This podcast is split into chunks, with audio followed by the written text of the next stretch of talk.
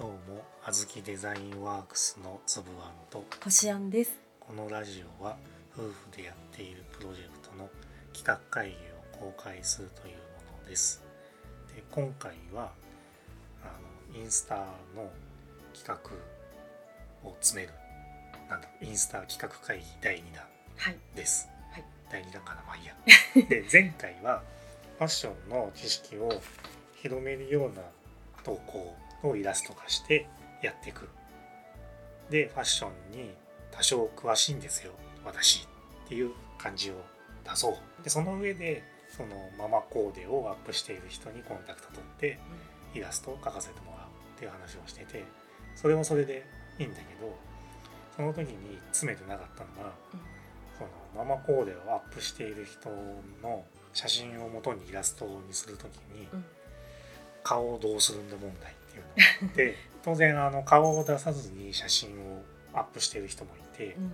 で、まあ、それはそれでいいんだけどただイラストで顔なしってピンとこないといううん。か。うんちょちょっと寂しい。うんであと顔を出してる人もいるんだけどじゃあその顔どうする似顔絵ってやっぱり難しいし描かれた方もうん。なんかあれ私こんなに顎しゃくれてないですけどみたいな感じの いやわかんないけどね とかもうちょっとほ細いんですけどとか、うんうんうん。うん確かに。で心の中でちょっと思ってもまあ別にタダで書いてもらってるしまあいっかって思う人もいるかもしれないし、うん。まあ素直に喜ぶ人もいるかもしれないけどそこは分からない。書いた後に「やっぱこうしてよ」とか言われて直すのもこっちもタダでやっててうん。やって,、ね。やってらんねえなっていう、だからそこでちょっと揉め事みたいなのが起きるのも避けたいなっていう中で、まあ、前はその顔をぼかす感じで描くみたいなこと言ってたんだよね、髪の毛で隠したりとか、まあ、かすごい影かかってますみたいな、まあ、ただちょっとそれもピンとこないなっていうところであのうちのそのあずきデザインワークスの猫が暴れてます。まああずきデザインワークスの専属モデルっていう設定のキャラを作っておいてそれにその写真でアップされてるコーディネートの服を着せるでその方法であればその書かれた方も私こんな顔じゃないんですけどとかもっと可愛く描いてほしいとか、そういう不満は出なくなるはずなんだよね。その打診する時にモデル自体のイラストをもう先にアップしとくから、このキャラクターにあなたのコーディネートの服を着せてイラスト化したいんですって言えば今まで言ってた問題は全部クリアされるんじゃないかと確かに。されないかな分かんないけどうんなんかその方がスムーズにいきそう。確かに。いくんじゃないかなとは思う。うんでそうなった時にモデルの設定をある程度決めといた方がいいと思うんだよね。でそのモデルの設定がそのままインスタでフォローしてほしい人のメインターゲットになるのかなっ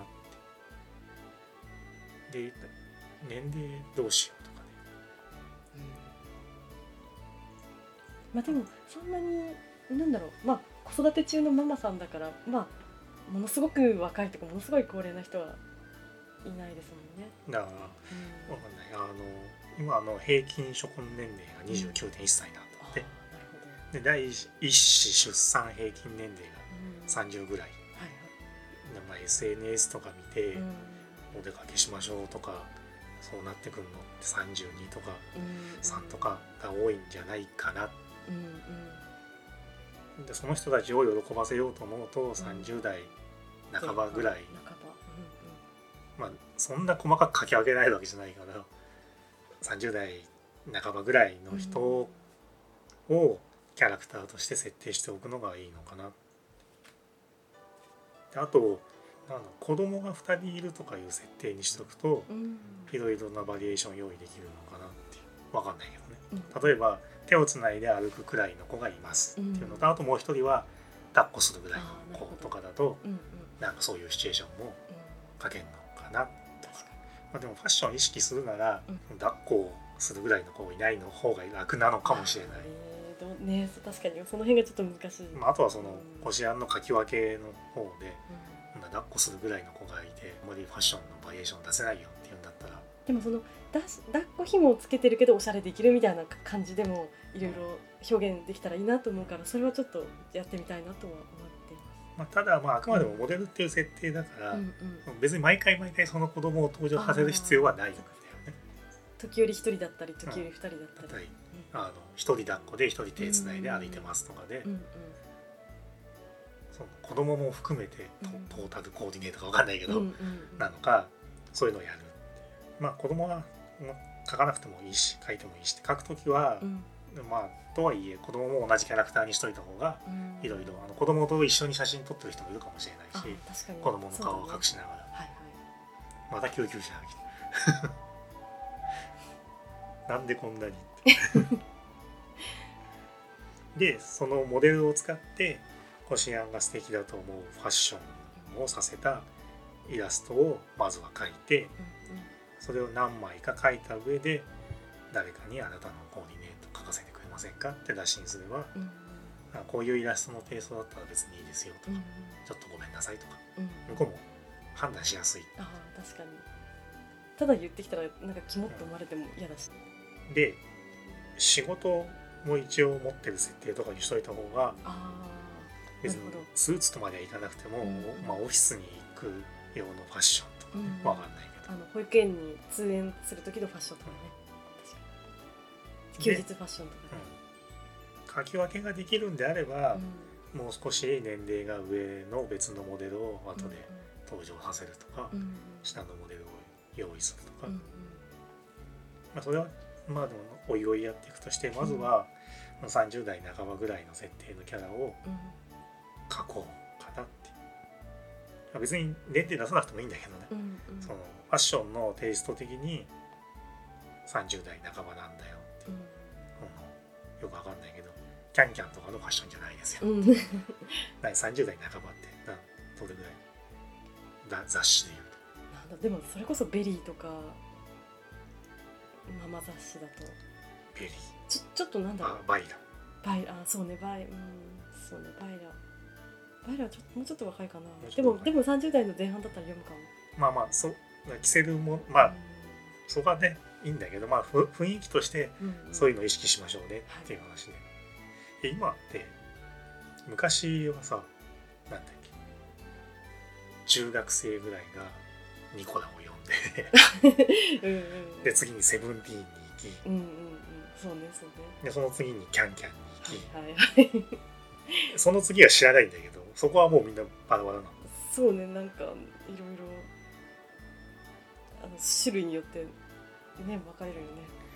30代ぐらいの人に一番売れてる雑誌って何だろいやでもやっぱちょっと今は分かんないけど少し前だったらバイラがすごい人気だなと思ったけど、うまあいいやもそれうんであのとはいえそのファッション誌に載ってそうなファッションの提案ではないよう。ん。あくまでもこしあんがいいと思う実際のママとしてこういうのを着たいです。うんどうしてもファッション誌ってその本根底の目的はやっぱり新しい洋服を買わせるのことなんだよね、うんうん。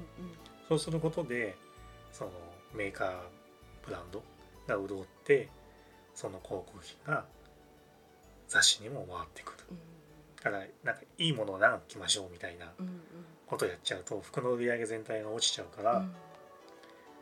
なんだろう。もうこれ古いんですよ。今はこっちが新しい、うん。こんなの着てる人いませんよっていうのをどんどん煽って煽って煽って新商品買いたくなるような方向に持っていって業界全体を回すっていう仕組みだから。そこに別に乗る必要はないちょっと前に流行ったものでもいいと思ったらこしあんがいいと思ったら書けばいいし無理には流行りに合わせる必要はあんまりないかなって。まあ多少はただとはいえみんなファッション意識してる人だから流行りも気にはするだろうからそこはうまいこと合わせなきゃいけない。わかりました。でファッション誌の話で言うと例えばちょっとわかんないけどなんか特集10ページくらいとかある。何かの特集この夏着たいなんたらかんたらとかあったらそこで取り上げる服っていうのは基本的に、まあ、そこの特集担当した人編集者とかセンスで選んでったりとかするんだけどうん。その月の号にどこのブランドがどっかのブランドがすごいたっぷり広告入れてたりとかすると、まあ、やっぱり気使うよね。ああでも確かに編集側としてはそうか、まあ、いくつかアイテム紹介する中で、うん。まあ、1個ぐらいはここのブランドの入れとかないとなみたいな。なるほど。そこら辺の空気感を感じて、だから別にそれが全然ダサって思ってていやいややってるわけではないけど、うん。うんあーどっちにしようかなって悩んだ時にやっぱり広告入れてる方のブランドを選択したりとかそういうことがあるんでどうしてもなんだろう完全に編集者だけのセンスで決まるわけではないからうんうん。ファッション誌っていうのは。だけどこのあずきデザインワークスでやっていくやつはもう100%こちらのセンスで構わないんで書いていくといいかなってはい。わかりました。なんかビジネスの話は抜きにしてうん。素敵だと思うものを提案するしていくとそこに共感してくれる人が残っていくっていう。だからそれダサって思われたら誰もフォローしないしね、うん まあ、そこはが画力とも問われてくるんだけど、うんうん。あの頑張ってくださ い。頑張ります、まあそんな感じかな。うん。じゃあ今回はこれでおしまいです。はい。ありがとうございました。ありがとうございました